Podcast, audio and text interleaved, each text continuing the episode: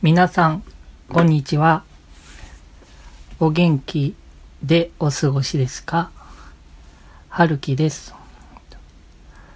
見てみると前の配信が3月26日だったので、もう2ヶ月以上になってしまうんですけれども、僕の方は元気にやってます。次の配信はまだなのかっていうのを何人にも励ましみたいな形でメッセージいただいたり会った時に言ってくれたりすごく嬉しかったです。最近の近況としては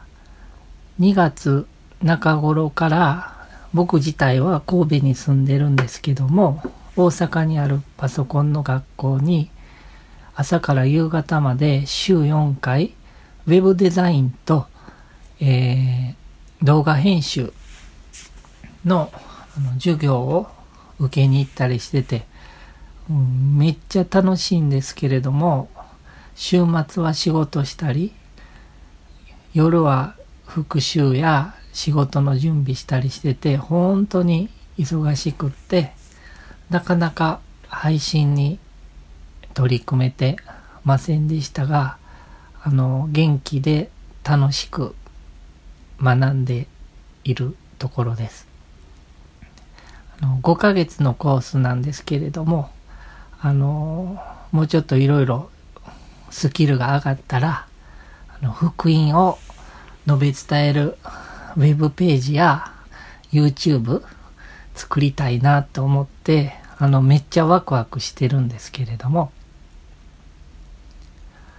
あとあのバイブルスタディの配信のための準備は一つのメッセージにだいたい平均して3ヶ月ぐらい温める時間を置いていろいろ原稿も書き取ったり書いたり、あのしていたんですけどもあのそういう基準でやると今の僕だとなかなか次が配信できないので、ちょっとでも何かもう学んでもうすごく嬉しくってシェアしたいような内容がいっぱいいっぱいあるのでちょっと趣向を変えて、えっと、メッセージノートも特にはないんだけれどもあの原稿なしに喋って、うん、ワンポイントというか何か、うん、とっておきのぜひ皆さんにシェアしたい内容を一つずつ、うん、原稿なしで喋るみたいなんだったらまあ原稿ある日もあるかもしれないけどももうちょっと気軽にシェアできるんじゃないかなと思って、えーとりあえず今 iPhone のボイスメモ録音ボタンを押してえー喋、り始めてるんですけども。で今日あのー一つえっ、とシェアしたい内容はゼログラウンド。グラウンドゼロですね。逆かな。という概念です。これはあの許しの話です、うん。聖書箇所がどことかいうのは直接的にはないんですけれども僕の体験した話です。僕はあのクリスチャンになってもう15年ぐらい、まあ、だいぶ経つんですけどもクリスチャンになってからあの大切なはずのクリスチャンの友達とある友達との間でめっちゃちょっといろいろあってこじれてしまったことがあったんですね。でなかなかお互い言い分があってうまくその問題をお互い乗り越えられないっていうそういう時があったんですね。でその時にあの人生の特に信仰においての先輩のあのメンターみたいなこのかこの人も大切な友人なんですけどもその人が僕と相手の間に入ってあの関係を取り戻取り持ってくれたんですね。でその時にその人があの僕たちに提案してくれた概念っていうのがグラウンドゼロっていう概念で、うん、グラウンドっていうのはあの運動その地面のことやと思うんですねだからあの要するにあのゼロにするっていうのは、うん、いろいろあるけどゼロにして再スタートするっていう意味であのグラウンドゼロっていうのを提案してくれたんですけれども。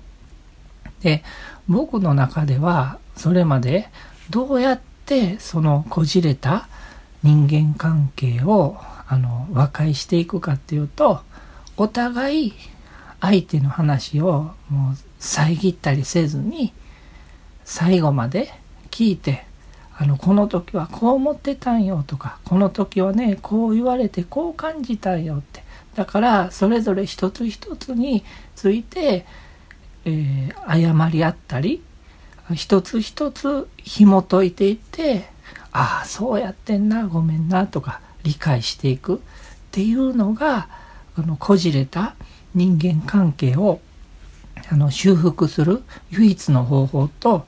僕自身は思ってしまってたんですけどそれとは全然違うグラウンドゼロっていうのを教えてもらってびっくりしたんですね。うん、今後もぶつかることがあるかもしれないからもうこれまでのことはもうグラウンドゼロにする。ゼロにするんだって。お互いクリスチャンだったからイエス・キリストが私たちの罪の身代わりになって十字架で死んでくれて葬られて3日目によみがえられたわけでもうイエス・キリストがそうやって全て過去も現在も未来も罪を許してくれてる許されてる立場にあるんだから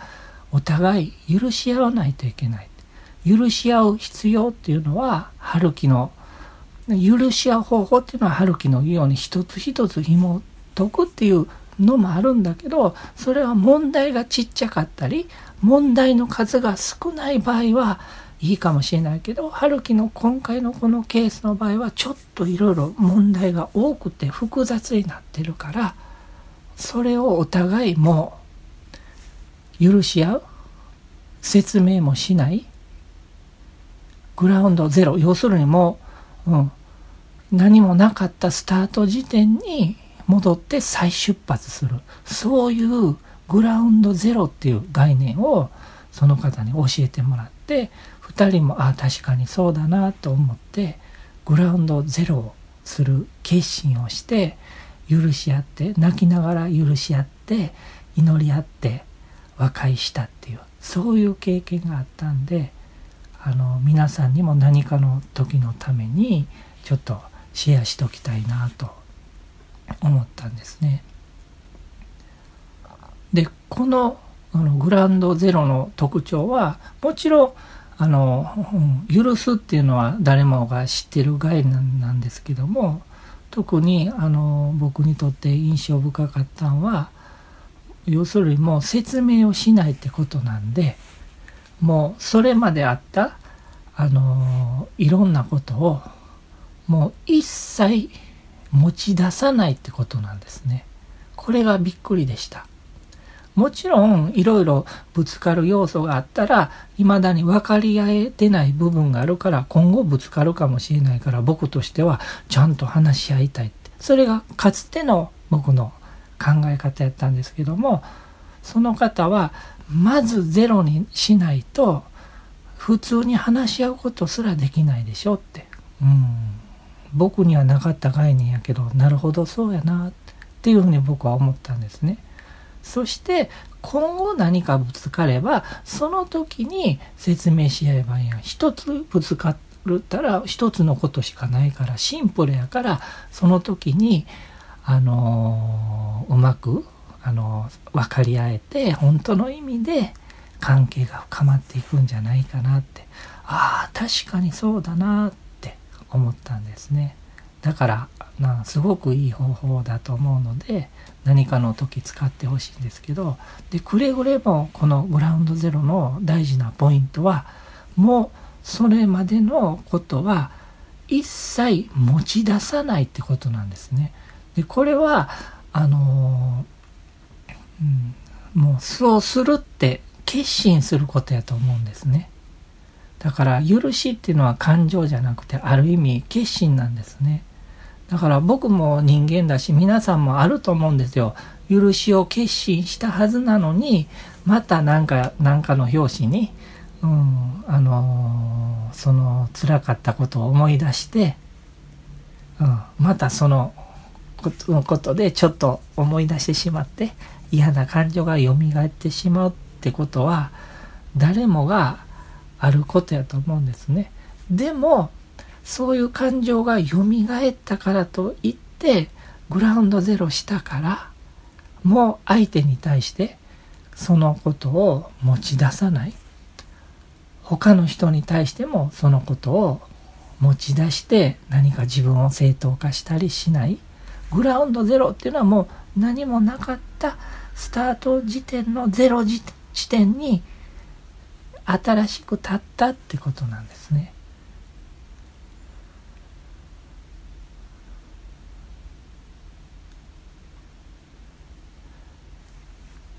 うん、ということで、えっ、ー、と、うん、1回何か1トピックずつ喋っていこうとは思うんですけども、今回はグラウンドゼロの話をさせていただきました。聞いてくださってありがとうございます。